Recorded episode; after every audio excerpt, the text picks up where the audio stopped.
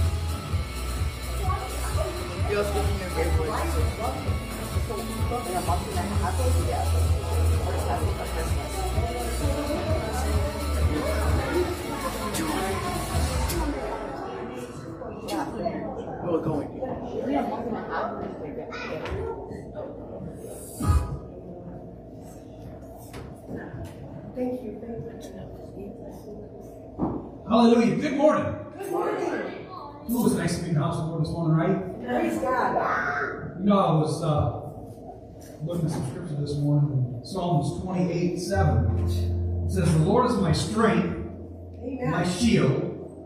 My heart trusts in him, and I am helped. Therefore, my heart greatly rejoices. And with my song, I will praise him. If our heart is trusting in him, that ought to make us, make us excited. Amen. We need to worship and praise God this morning, right? Amen. Let's get excited this morning. Amen. How wonderful our Lord is. Pray. Lord Jesus, we thank you, Father God, for this wonderful day. Lord, we are excited, Lord God, that you are King, you're our Lord. Lord, we just ask you to have your way today in this place, Father God. Lord, we give you all the praise and the glory in Jesus' name. Amen. Amen.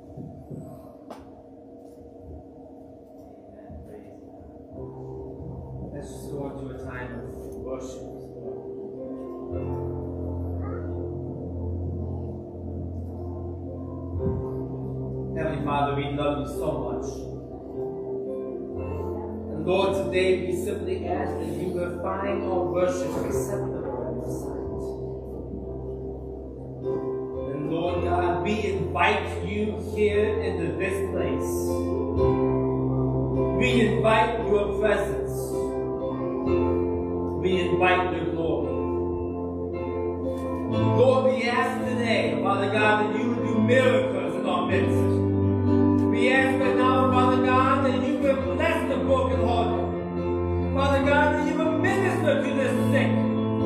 Father God, that you put destroy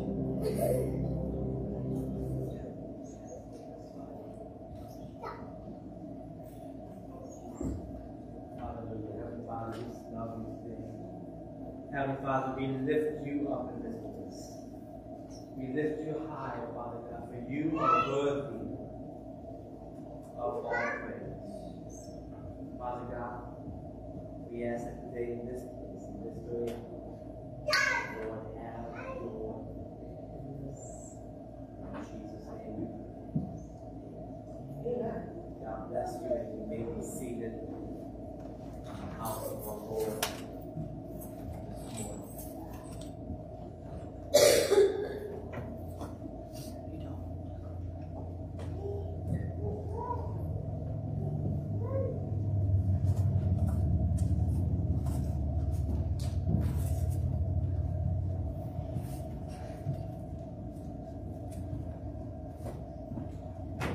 this morning. Our highest offering this morning and ask our ushers if they will give themselves. Awesome. You know, the Bible says that he loves a cheerful gift. Amen.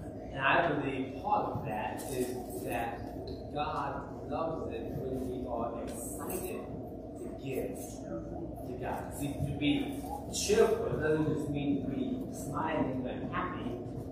It literally means to be excited. It means to, to, to be ready and willing. And so when he said that God loves a cheerful, he's saying God loves an expectant giver.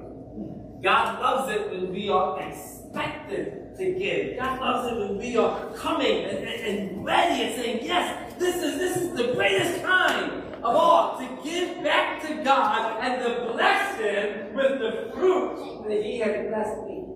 Amen. And so today we're going to give you that opportunity to be such a blessing unto God.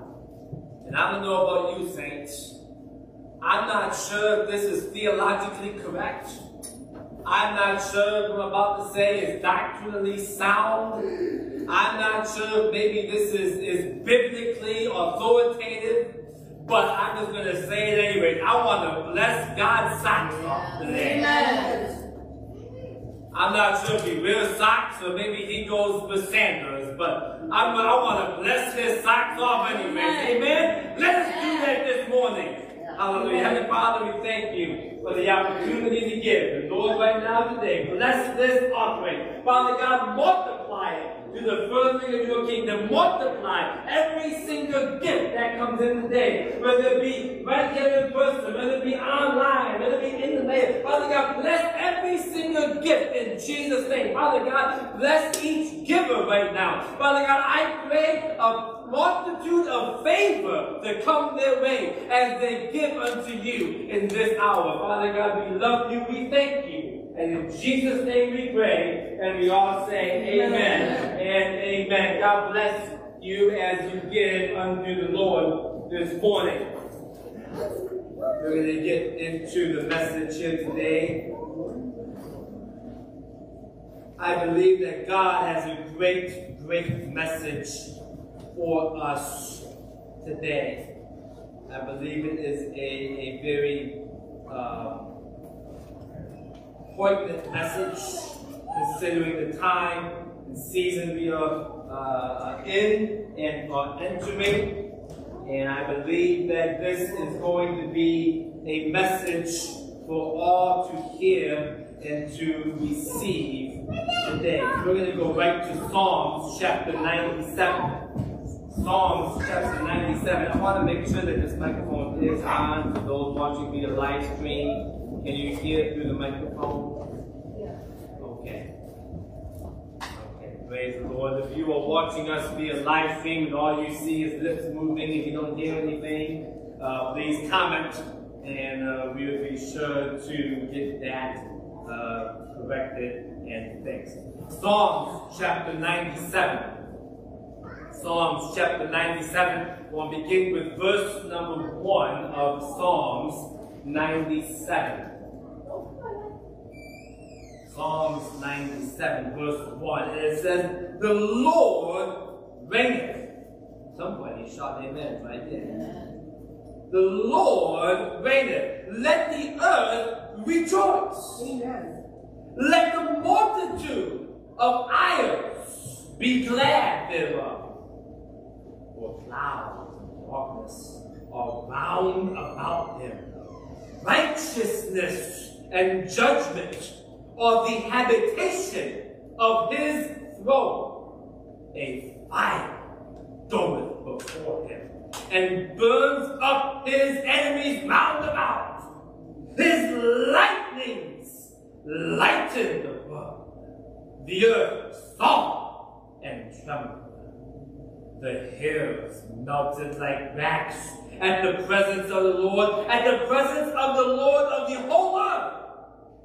The heavens declare his righteousness, and all, somebody say all. All. Let me say that verse again. The heavens declare his righteousness, and all, somebody say all. All. The heavens declare his righteousness, and all the people will see his glory. Heavenly Father, we pray over this word right now. We ask, Father God, that you will manifest your power in this word. Father God, that this word would not be a demonstration of man's words wisdom, but in demonstration of your power. In Jesus' name, Father God, right now we pray that your power will go forth from each and every single word, and it will accomplish everything you desire. That, Father God, your power will go forth, oh Father God, and will destroy everything hindering or receiving of this word, so that, Father God, we can receive it, we can hear it, we can understand it, and we can move with the word, oh Father God, that we can run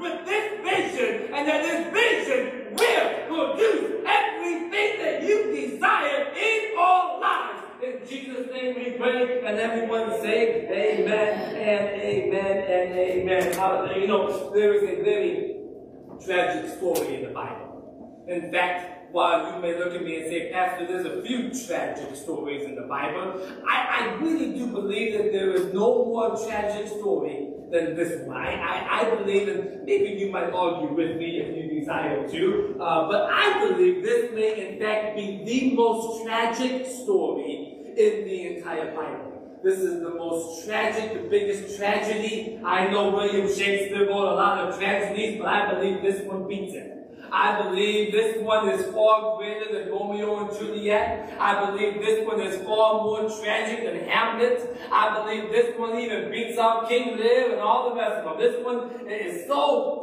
tragic. We find the story, and this is in the, almost the very beginning of the Bible. We find this story. That's kind of sad, isn't it, to find such a tragic story in the very early arms of Scripture. But we do find this story. It's in Genesis chapter number 3.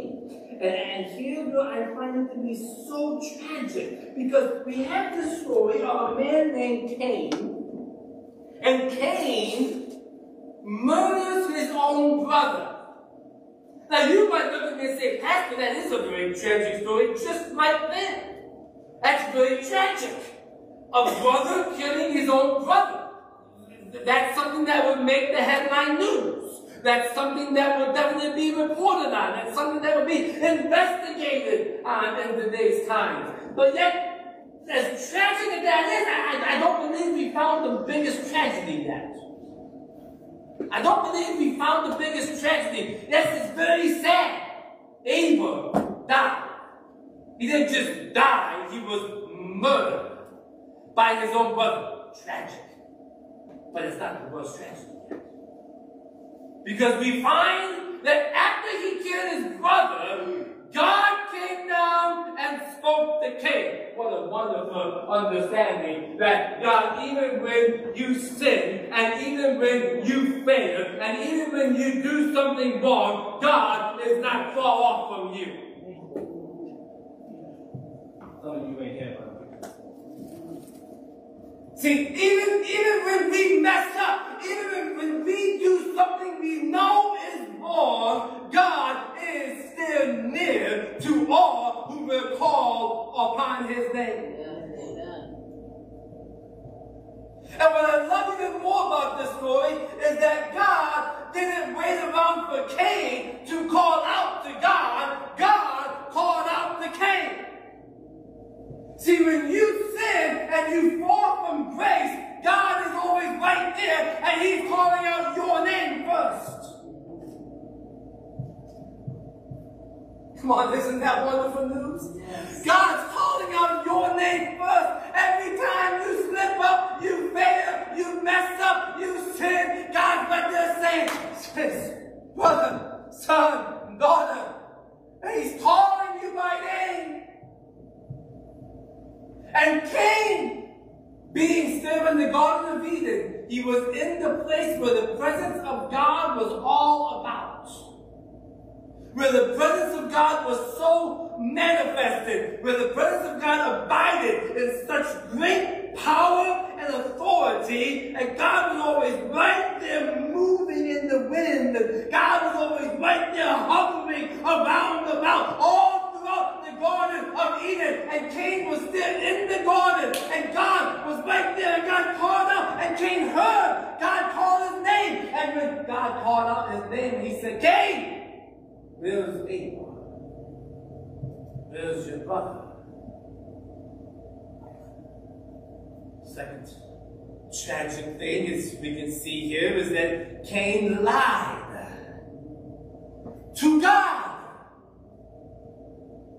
See, you might tolerate someone lying to you, but it's tragic when you lie to God. And you might look at me and say, oh, Pastor. That's a, that's a very bad tragedy. But yet, I'm still not to the biggest tragedy of it all yet. I believe this story has a far greater tragedy than the murdering of your own brother, than the lying straight to God's face. There's a bigger tragedy still to come. See, if you thought Romeo and Juliet had a lot of tragedies. There's a bigger tragedy still to come. Bad as it was, God, even though Cain lied straight to God's face, King God still spoke with Cain. Can I say to you today, even though when we mess up, God's right there, and even when you don't want to admit to your faults, God is still right there. God is always listening. God is always hearing your every call, your every complaint. God is hearing you. Amen. God said, Where is Abel? His blood speaks to me. His blood crying out from the ground. And then God laid out the story. I know what you did, Cain. You murdered your brother. You murdered your brother. So here's what's going to happen. Punishment is going to come. Let me say to you right now today, there is always punishment for every sin. Amen. Let me say that again. There is always punishment for every wrongdoing. There is always punishment for every epic failure of the spiritual degree. But I'm so glad today why God laid such a heavy punishment upon Cain for his sin, while God laid such a heavy punishment upon Cain for his failure. I praise God that today Jesus Christ came and Jesus Christ already took all my punishment that I deserve and he bore upon himself when he went to the cross of Calvary. And now today, Cain had to bear his own punishment, but now today I can go to the cross of Calvary with my sin. I can call out to the blood of Jesus Christ my sin. And by the blood of Jesus, my punishment can be forgiven and can be wiped clean. Is somebody hearing the message?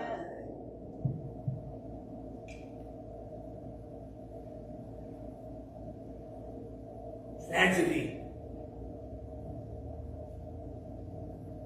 Murdering of a brother, lying to God's face, and now having to live with the consequence, the punishment. Pastor, you're right. Tragedy. Tragic. I still haven't gotten to what I believe is the most tragic part of all. Because, see, the most tragic part of all, the most horrid part of this whole entire story is found in verse 16 of chapter 4. It says, And Cain went out from the presence of the Lord. Amen. Cain went out from the presence of the Lord. He walked away from God's presence.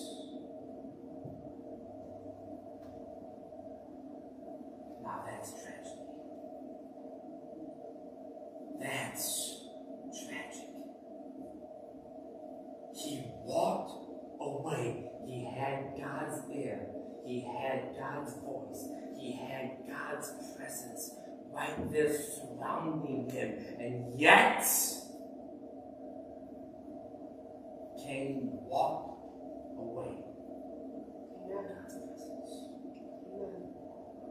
Some of you may be sitting here today and you know people. Maybe you have children and grandchildren. You know of friends and family. They were raised in the church. They were raised knowing God. They were raised uh, having a right relationship with Jesus Christ. But now today they are living far away from God. But now somehow today they're living in total absence of the presence of God in their life because they made a conscious decision when something wrong happened in their life, when a failure, when a mishap, when a sin happened in their life, they made the decision to instead of deal with it in the presence of God, they made the decision to walk away from the presence of God. Amen. We all know that have gone that route. We all know people that have made that decision. And I came by to say to you, what a horrid tragedy when you decide that you no longer want to have the presence of God in your life. When you decide you no longer need God's presence in your life. You have no more need of God. You have no more desire for God. It's like a divorce from your spouse. You say, I don't want to be around them anymore. I don't want to be around God anymore. I don't want to hear God's voice anymore. I don't want to feel God's touch anymore. I just want away. And you make the decision to totally turn your back and walk away from God. That's tragedy. That's tragedy. You know, I've come to the realization today that no, uh, Cain wasn't the only one to have decided to walk away from God.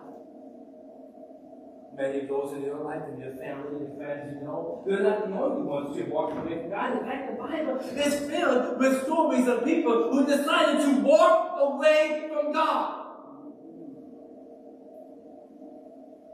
Another great story is of a man who not only was a, a person who had a relationship with God,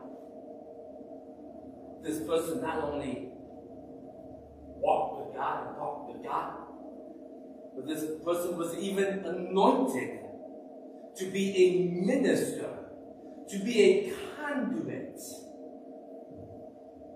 for the voice of God. This past week, I just think about that phrasing to be a conduit for the voice of God. Here in the church, we decided to put in some, some new outlets, some additional outlets. So I had some, some people, big people in the church and some others outside the church help out. And they came and they were going to install these additional plugs so we can have more plugs, so we can have more power. Maybe not God's power, but electrical power nonetheless. We wanted power, so we they were going to put more plugs. And in the process of, of doing all the work to install these additional plugs, these additional outlets, one of our very own decided that in order to help stabilize himself while bringing up the drill bits and doing all of that that's involved in putting in the plugs, he decided to grab a hold of a conduit. And that conduit should have been just fine to grab a hold of. It should have been just a, a, a, a piece of metal, piece of, of, of, of uh, rod that he could grab a hold of, and it should have been under every single situation. It should have been just fine. No problem to grab a hold of this metal and to help stabilize himself. But in this situation, there was a thing that a live wire that went loose. And the live wire was touching this. There's a phone on the praise the Lord. But this live wire was touching this metal pole. And while the live wire was touching this metal pole, it created an electrical current that went through the metal pole so that when he grabbed a hold of it, he got a mighty shock. And just like that, you know, we look at a pole and we can look at it and say, oh, it's all safe, it's all good. But you know what? If there's an electric power flowing through it, then that metal pole becomes a conduit of the power that's touching it. Why preach right there? And you see, this man who was a prophet of God was a conduit for the power of God. Because the power of God would touch him and he became this conduit that the power of God flowed right through his life. And he was a messenger for God. He was a prophet for God. I mean, this man, he, he, he spoke before God in such mighty ways. I mean, he was the kind of prophet that can stand before the most wretched of all sinners, the most horrid of all people, and he can stand there and preach a mighty word, and people get saved all over the place. And God called this man and said, Jonah, I want you to go to Nineveh to preach the word tragic story. Because Jonah, being filled with the power of God, being a conduit for God, the electrical power of God flows through his life. He speaks the words of God right out of his mouth, and yet, when God says, Go to Nineveh, Jonah decides to hide from the presence of God. The most amazing thing about this whole story is that even when the storm arose on that great sea, all the other shipmates turned to Jonah, and the Bible says in the book of Jonah says that they knew he was running and hiding from the presence of God. See, here's the tragic thing of it all, saints, is that many of us know people who have a call of God upon their life, who have a ministry and an anointing from God. And well, can I just say this even right now in this house this morning? I believe every single one in this very place right now, hearing the sound of my voice, every single one of you has a ministry from God, has an anointing from God, has a calling from God. You are called, you are anointed, you are highly anointed anointed to minister the word of God. And I believe right now that God already has the electrical power coming down, flowing through you, and to make you a conduit of his glory, a conduit of his grace, a conduit of his word, and of his, and of his message. And God has anointed you and called you, and here's the tragedy. How many of us all around have turned and decided to hide from God's presence? Amen. Fact, many times we do that on a daily basis. God, I can't really get into the atmosphere of worship right now. I got dinner in the oven. I gotta make sure I watch dinner. Dinner's in the oven. I gotta make sure I look at the turkey. God, I can't really get into the flow of your presence. I can't really enter into your presence right now because God, uh, I, I'm at work right now, and so I just can't, you know, uh, I, I want to make sure I stay focused on my work right now. I'm going to come and go deep into your presence right now. This is not the time. Not the time. We do this throughout the whole day. God, I can't really, I can't really meditate on your word right now because I got babies in the room them. Mom, baby things. What do. That was a joke. For those of you who knew it, now, and thank you. For those of you who understood it, that's not a joke. Thomas. Thank you. Anyways. I gotta.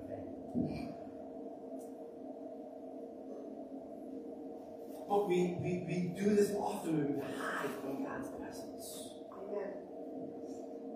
We try to not enter into God's presence.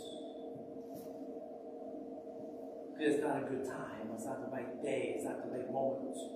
God, I'll get in your presence on Sunday. If I make it to church on time, and if I hit the, the praise and worship, I'll, I'll, get in your presence, God. I'll be in your presence. Maybe, maybe, maybe, maybe, maybe Sunday afternoon I'm home listening to my music. That's that's a good time. I'll do it then, God. Yes, yes. I actually know what. No, hold on, God. I'm sorry. I gotta make dinner. Uh, Sunday night. Yes, Sunday night. No, I got a little bit early Sunday night. Maybe. God, God, I'll find some time. I promise you, I'll find some time.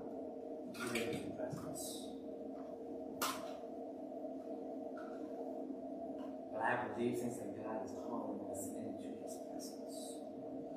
I believe right now, hear me, church, I'm not here to preach a negative message, I'm here to preach a positive one. I'm here to tell you some good news in the midst of this tragedy.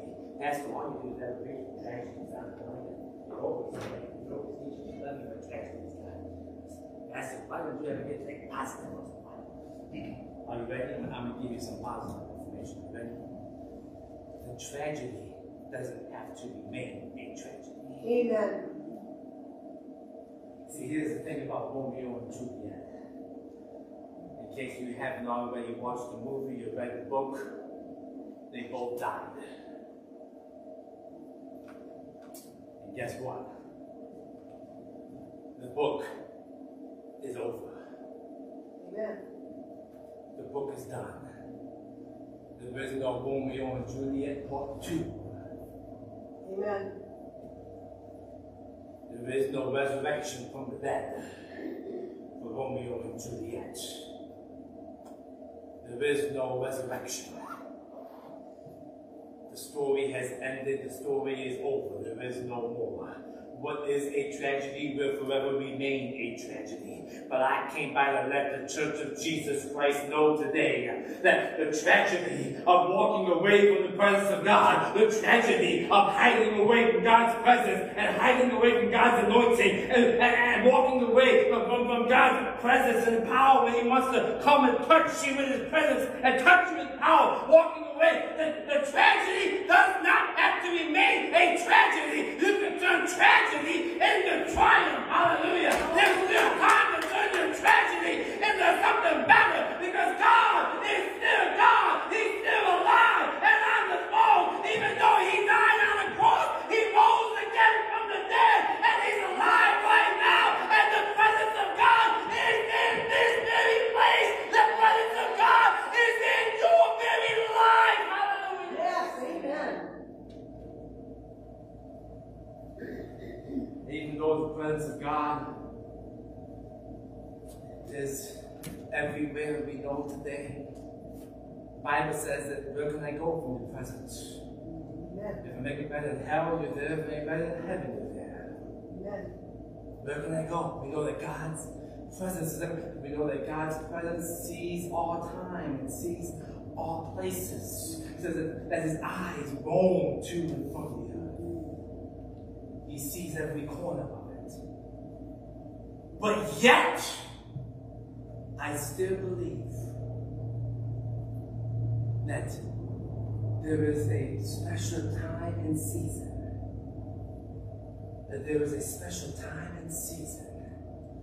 That in that time, season, and in that place, you touch the presence of God. There is a greater manifestation of the presence of God. I believe there is a time and season where there's a greater manifestation of His presence. There's a greater realm of His presence. And that when you step in in the right time, in the right place, at the right moment, you step into that place of His presence. Something extraordinary. Something supernatural Pastor, how can I help you this morning? How can I recognize that season and step into that flow, into that presence of God? First Kings chapter 8. First Kings chapter 8. Verse number 1, First Kings chapter 8.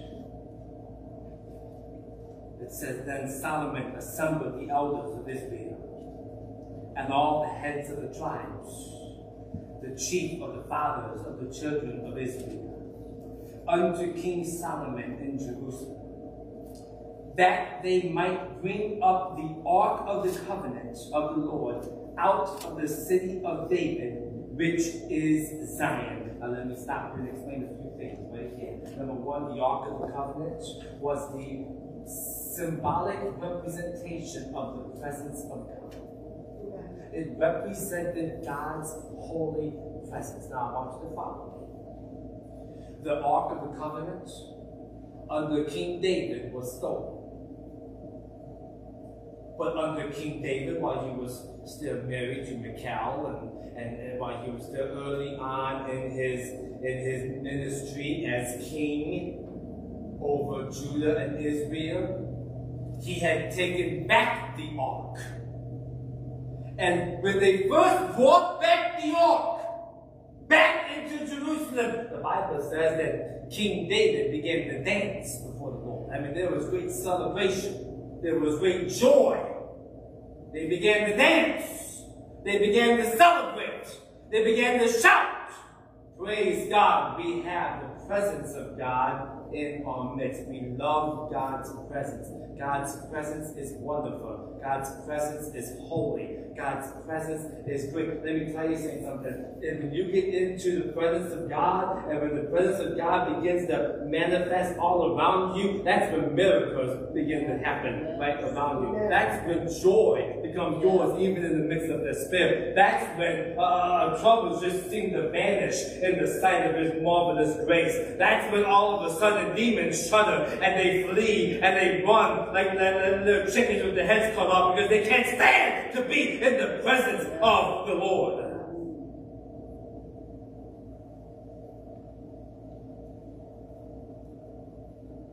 But yet, when I read the pages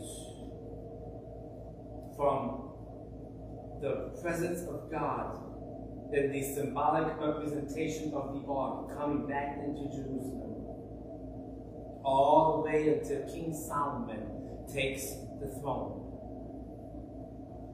I'm not saying a whole lot of supernatural things.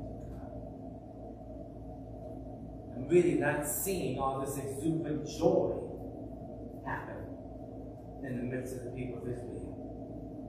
I don't know about you, but, but you know what's this? If the presence of God, the very nature and presence of God was there in my city, I would be doing nothing but celebrating every single day long. I would do nothing but shouting and giving the highest of praise every single day long. I would be just so grateful and thankful. I would be expecting miracles and anticipating financial provision, anticipating blessings. I would be walking in such a mighty power of God like never before. But yet we don't see the city of Jerusalem walking in that way.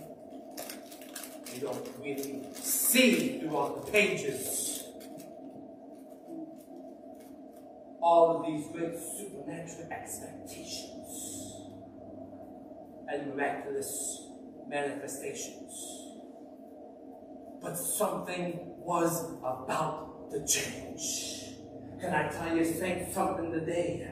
I believe something is about to change. In fact, when we read that first verse of First Kings chapter 8, it says that Solomon decided to call all head people, and he called them all, and he said, now, I want you to get the ark, get the presence of God that has been sitting there in Jerusalem, and I want you to go get it. I want you to go get the presence of God out of Zion. Zion, by the way, is the, is the, is the modern church. We are Zion. The church is Zion. And I just want to say to the church right now today, we have the presence of God in our very midst. We have the presence of God all church. You are the church. You make up the church. And the presence of God is right here in our very midst. Yet just like the city of Jerusalem, we just go along in life as if it's not there.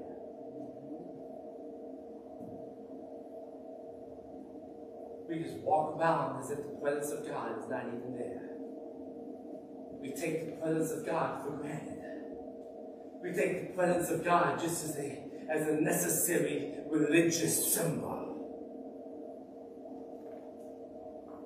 But something was about to change. A new season was about to come. Come on, somebody. Get, get Pentecostal on me in this house. I said a new season was about to come. Something brand new, a shift was about to happen in this city. Because now Solomon called all the men, and when he got all the men together, he said, Go get the presence of God. Get it! And I say to the church today, it's time for us once again to awaken to the reality of what the presence of God is in our lives and actually go and grab hold of the presence of God. Because this is saying you cannot counter every single demon and defeat every demon against your life if you're not grabbing a hold of the presence of God. You cannot wrestle with the enemies. You cannot wrestle with the spiritual wickedness and the spiritual forces unless you have a hold of the presence of God. It's time to go and get the presence of God back in your life. Yes, hallelujah. Go get it. And they got the presence. And he said, now, bring it. Saints,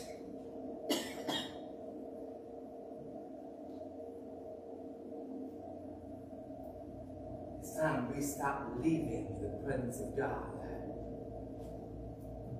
at our doorstep when we walk out of the house each morning.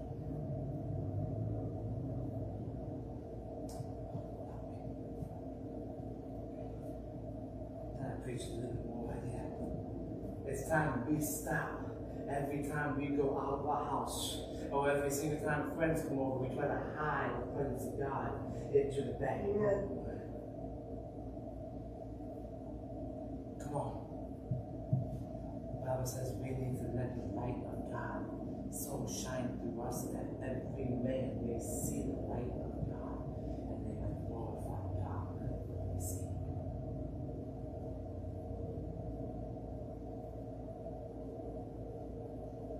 Get it and bring it. Don't leave it there. Don't leave it in your home. Don't leave the Bible just sitting on your on your nightstand, never opening it. Don't don't don't don't. don't. Get it, bring it.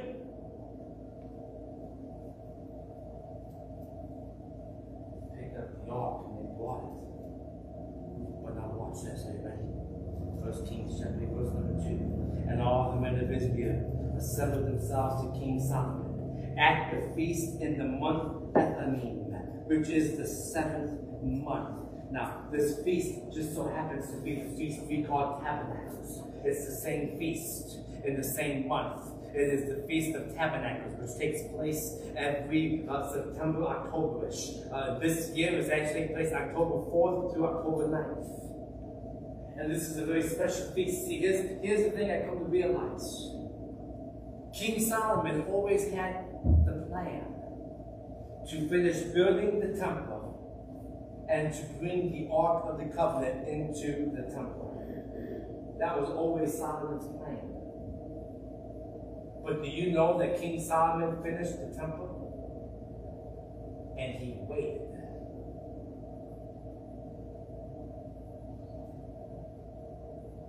King Solomon finished his temple, building his temple, but he waited until the Feast of Tabernacles before he assembled the people to bring the ark. He waited because see, I believe Solomon and all of his wisdom that God granted him, I believe Solomon knew something. There's a new season that comes at the Feast of Tabernacles. There's a new season. There's a shift that happens in the supernatural realm during the Feast of Tabernacles. There's, a, there's something fresh that takes place at the Feast of Tabernacles. I know that I know the, the, the holy place is finished. I know the sanctuary is finished. I got the cherubims all oh, built and the wings are all beautiful. But I, am going to wait until the Feast of Tabernacles to bring in the because something, a new season will begin on the Feast of Tabernacles. Can I say to the church here today, which is Zion, I want to tell you saints today that coming soon is a new season. I know you may have been struggling this past season with all the trials and tribulations. You may have been struggling with all the situations and troubles, but I came by to let you know there's a brand new season coming. There's a Feast of Tabernacles coming, and at the Feast of Tabernacles, something miraculous, something unexpected, something unusual is going to happen in your life. Hallelujah.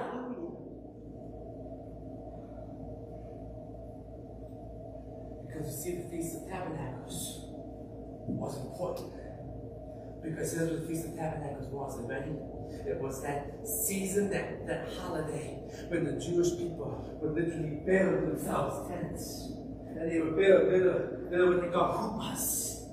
Which is just little tents, kind of like what you see today, you can buy from Sam's Club, and, and you, know, you put it up real quick, it has a little canopy, you can get in a little, little, uh, just a little tent like that. And, and they had all these little tents, and they would build these tents, and they would sit under these tents.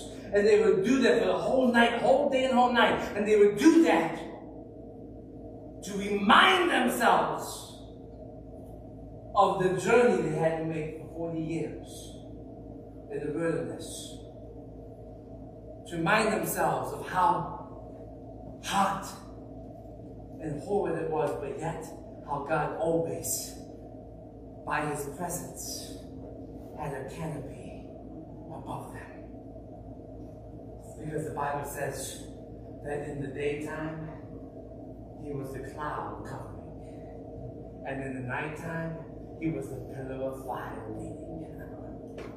Oh, see, the, the whole Feast of Tabernacles is all about remembering the presence of God.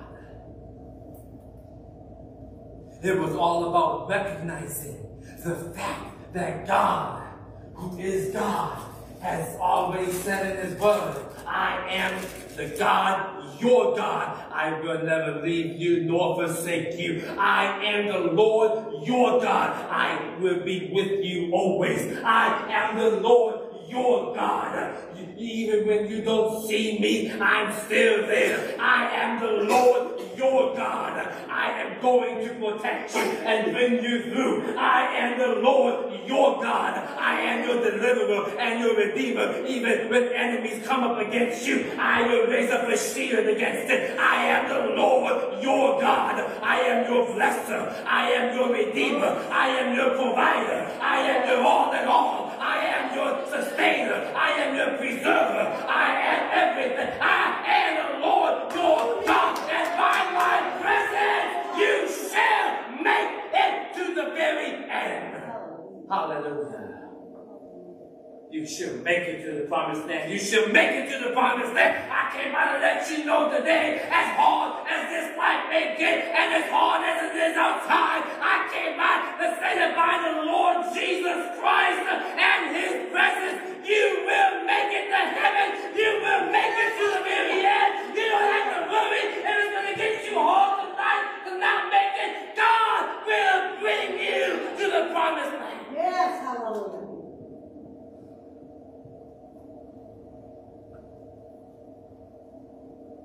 And so they built these tents. And they built these tents. They sit in them to remind themselves. And so King Solomon waited to bring the ark into the temple until the Feast of Tabernacles for a new season because something, something was about to change. Something was about here. The church was, the city of Zion was. They were living this whole entire time.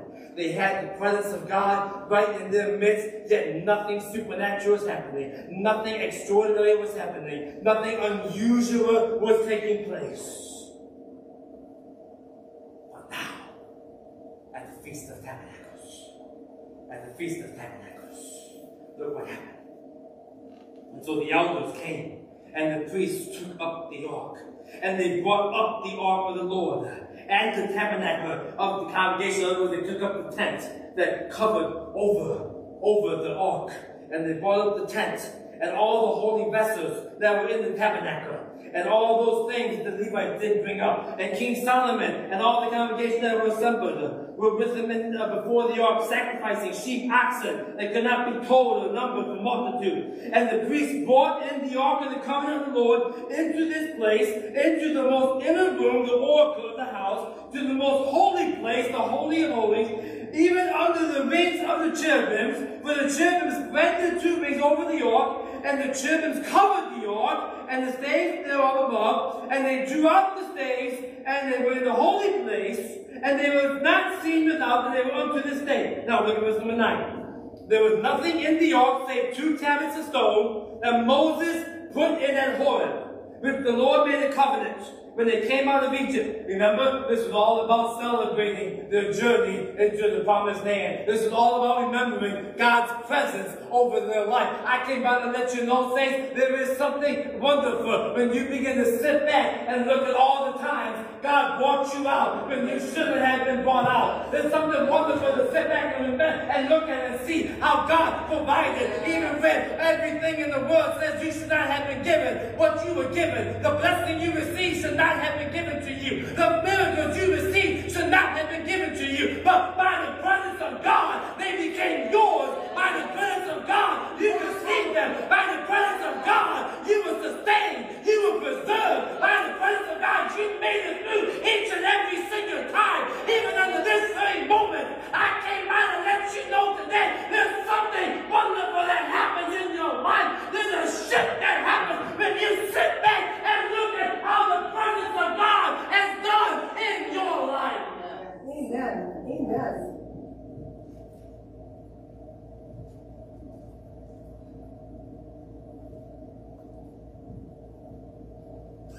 And verse number 10. See, here's what happened. Are you staying with me? Remember, I told you the Feast of Tabernacles is the start of a new season. I came by to decree unto you today a new season is coming. A new season of unusual miracles is come over I'm saying to you right now, a new season of unusual.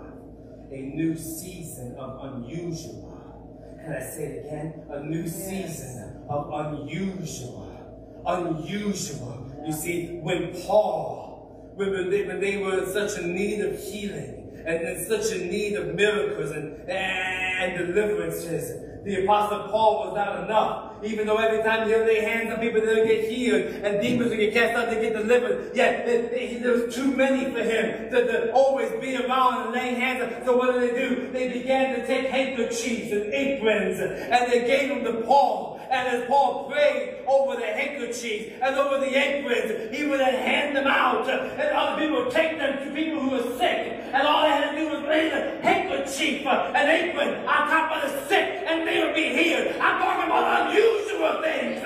See, that's not usual. That's not common. That's unusual. But God, just like that, He wanted to do something unusual in this new season. And I'm decreeing right now over your life at the start of tabernacles, at the presence of God, unusual things are going to happen. Hallelujah.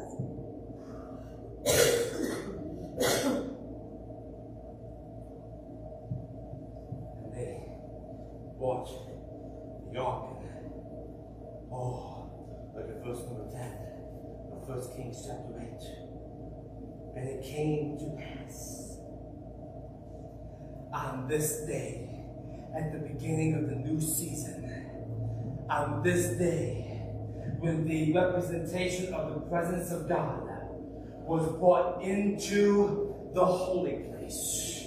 In other words, when the presence of God was in right alignment. I said, when the presence of God is in the right place.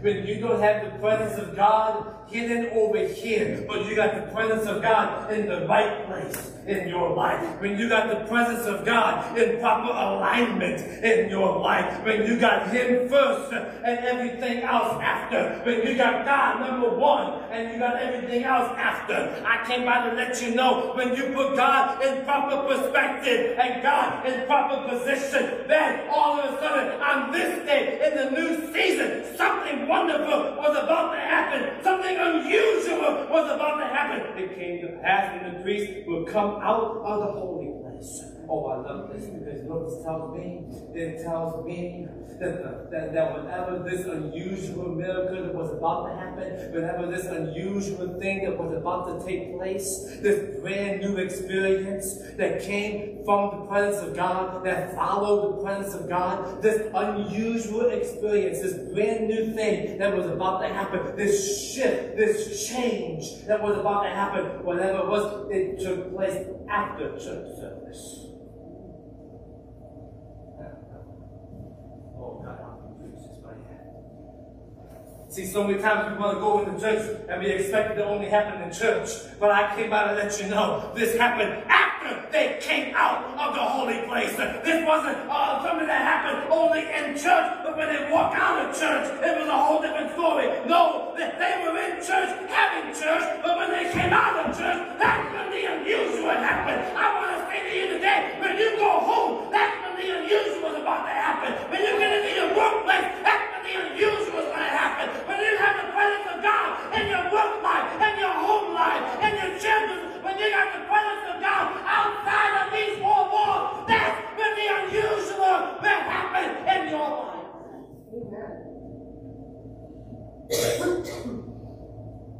When it came to pass, when the priest would come out of the holy place, that the cloud.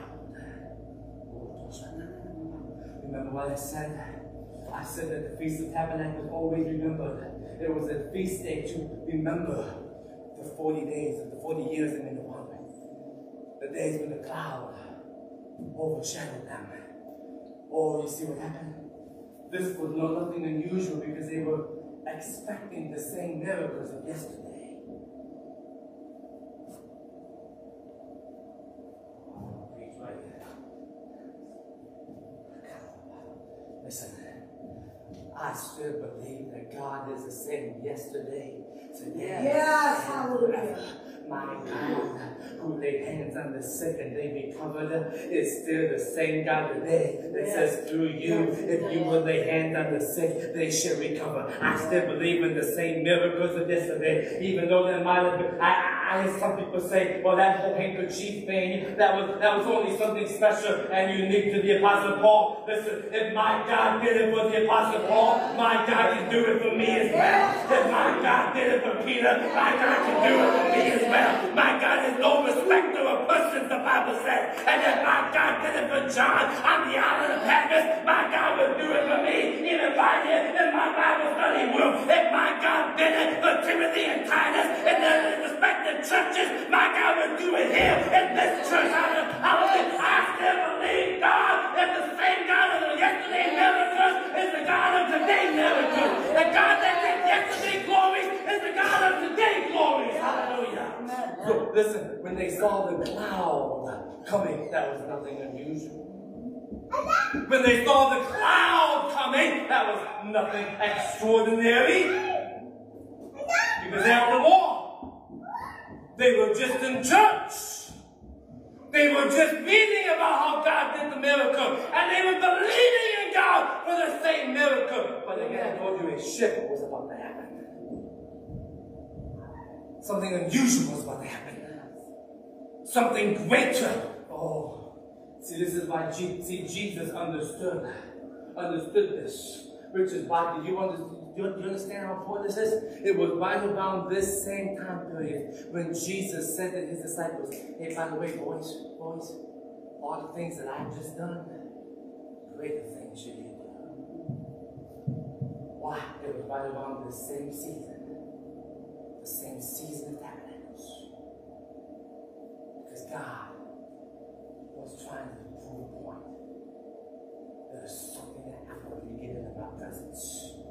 Some when you begin to remember how my presence brought you through, and then you symbolically come underneath my tent, underneath my canopy, underneath the cloud uh, covering of my presence. When you come underneath that, that's when you step into that covering realm. That's when something powerful.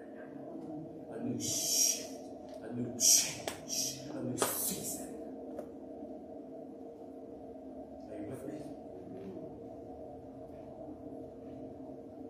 So they were in church, they heard about it, they remembered it, and then they were expecting it.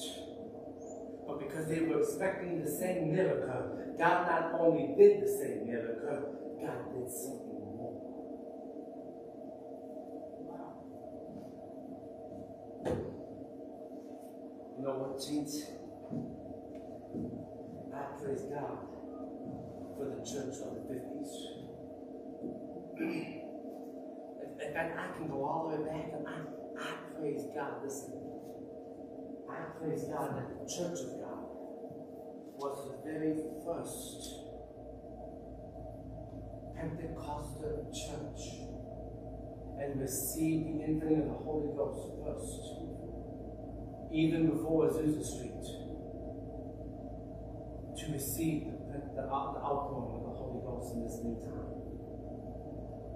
I praise God for those great Church of God men and women started way back in 1887.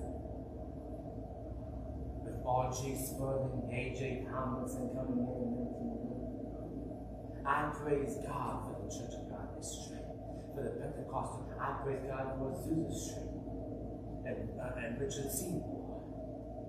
I praise God for the church in the 20s and 30s that stuck through it even through the Great Depression and they still believed in God. I praise God for the church of the 50s when they were experiencing a teenage rebellion, but yet somehow the church survived. Amen. I praise God for the church of the 70s and 80s going through a drug phase and, and, and, and, and rock and roll phase, but yet the church prevailed. Yes. The church survived. I praise God for the church of the 90s that even when globalism and, and everything was taking place around the world, we began to see uh, uh, uh, greater influence of humanism take form, yet the church prevailed.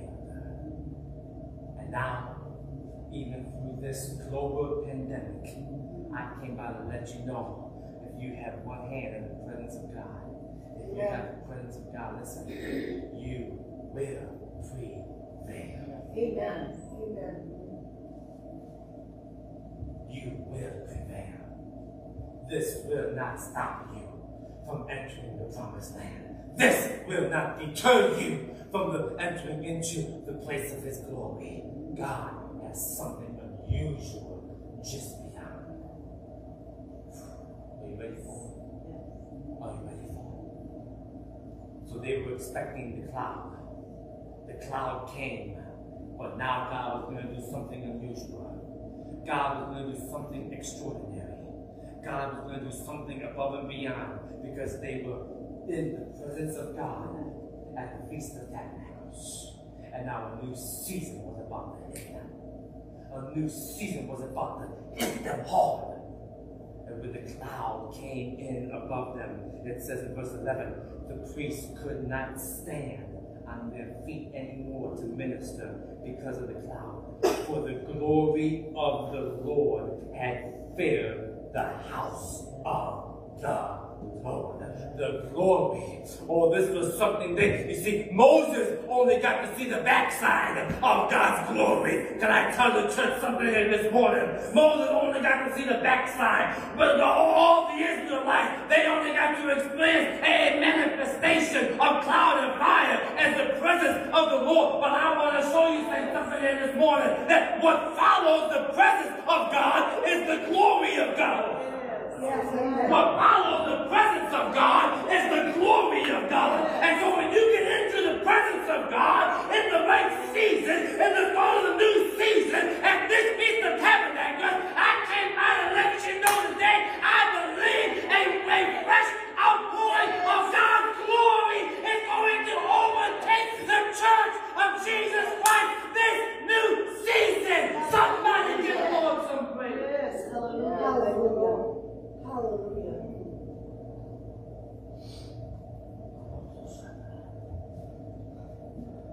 New season. They could not even stand.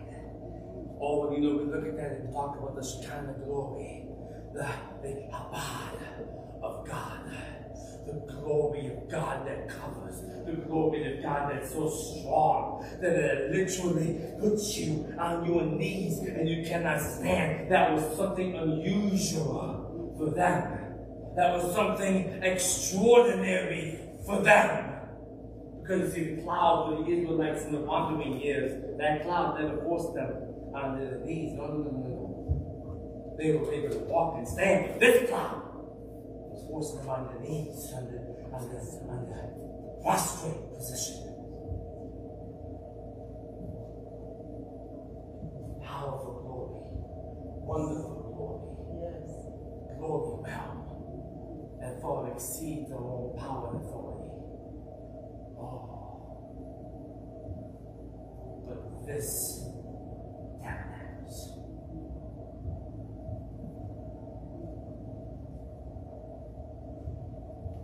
But this tabernacles, the tabernacles of 2020, I'm expecting a cloud. Yes. I'm expecting and anticipating the glory. That's Shekinah.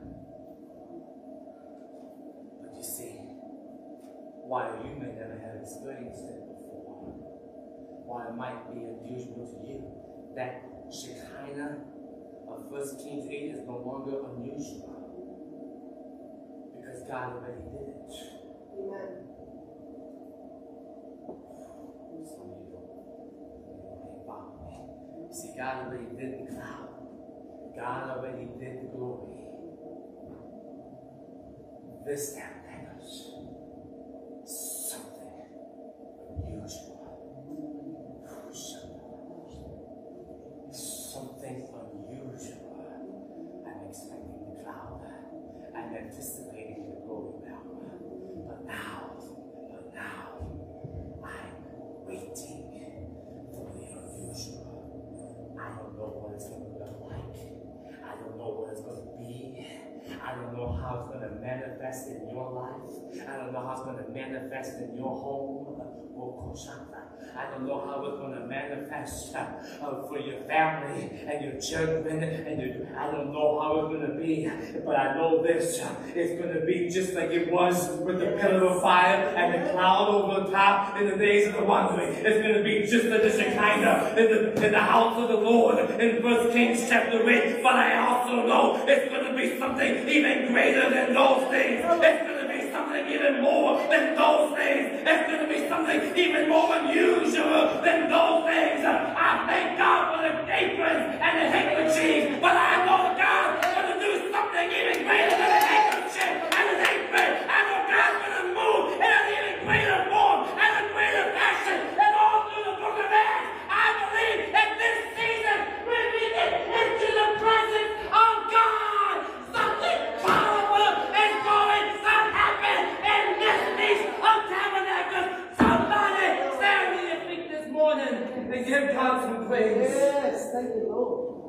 sarà sarà sarà sarà sarà sarà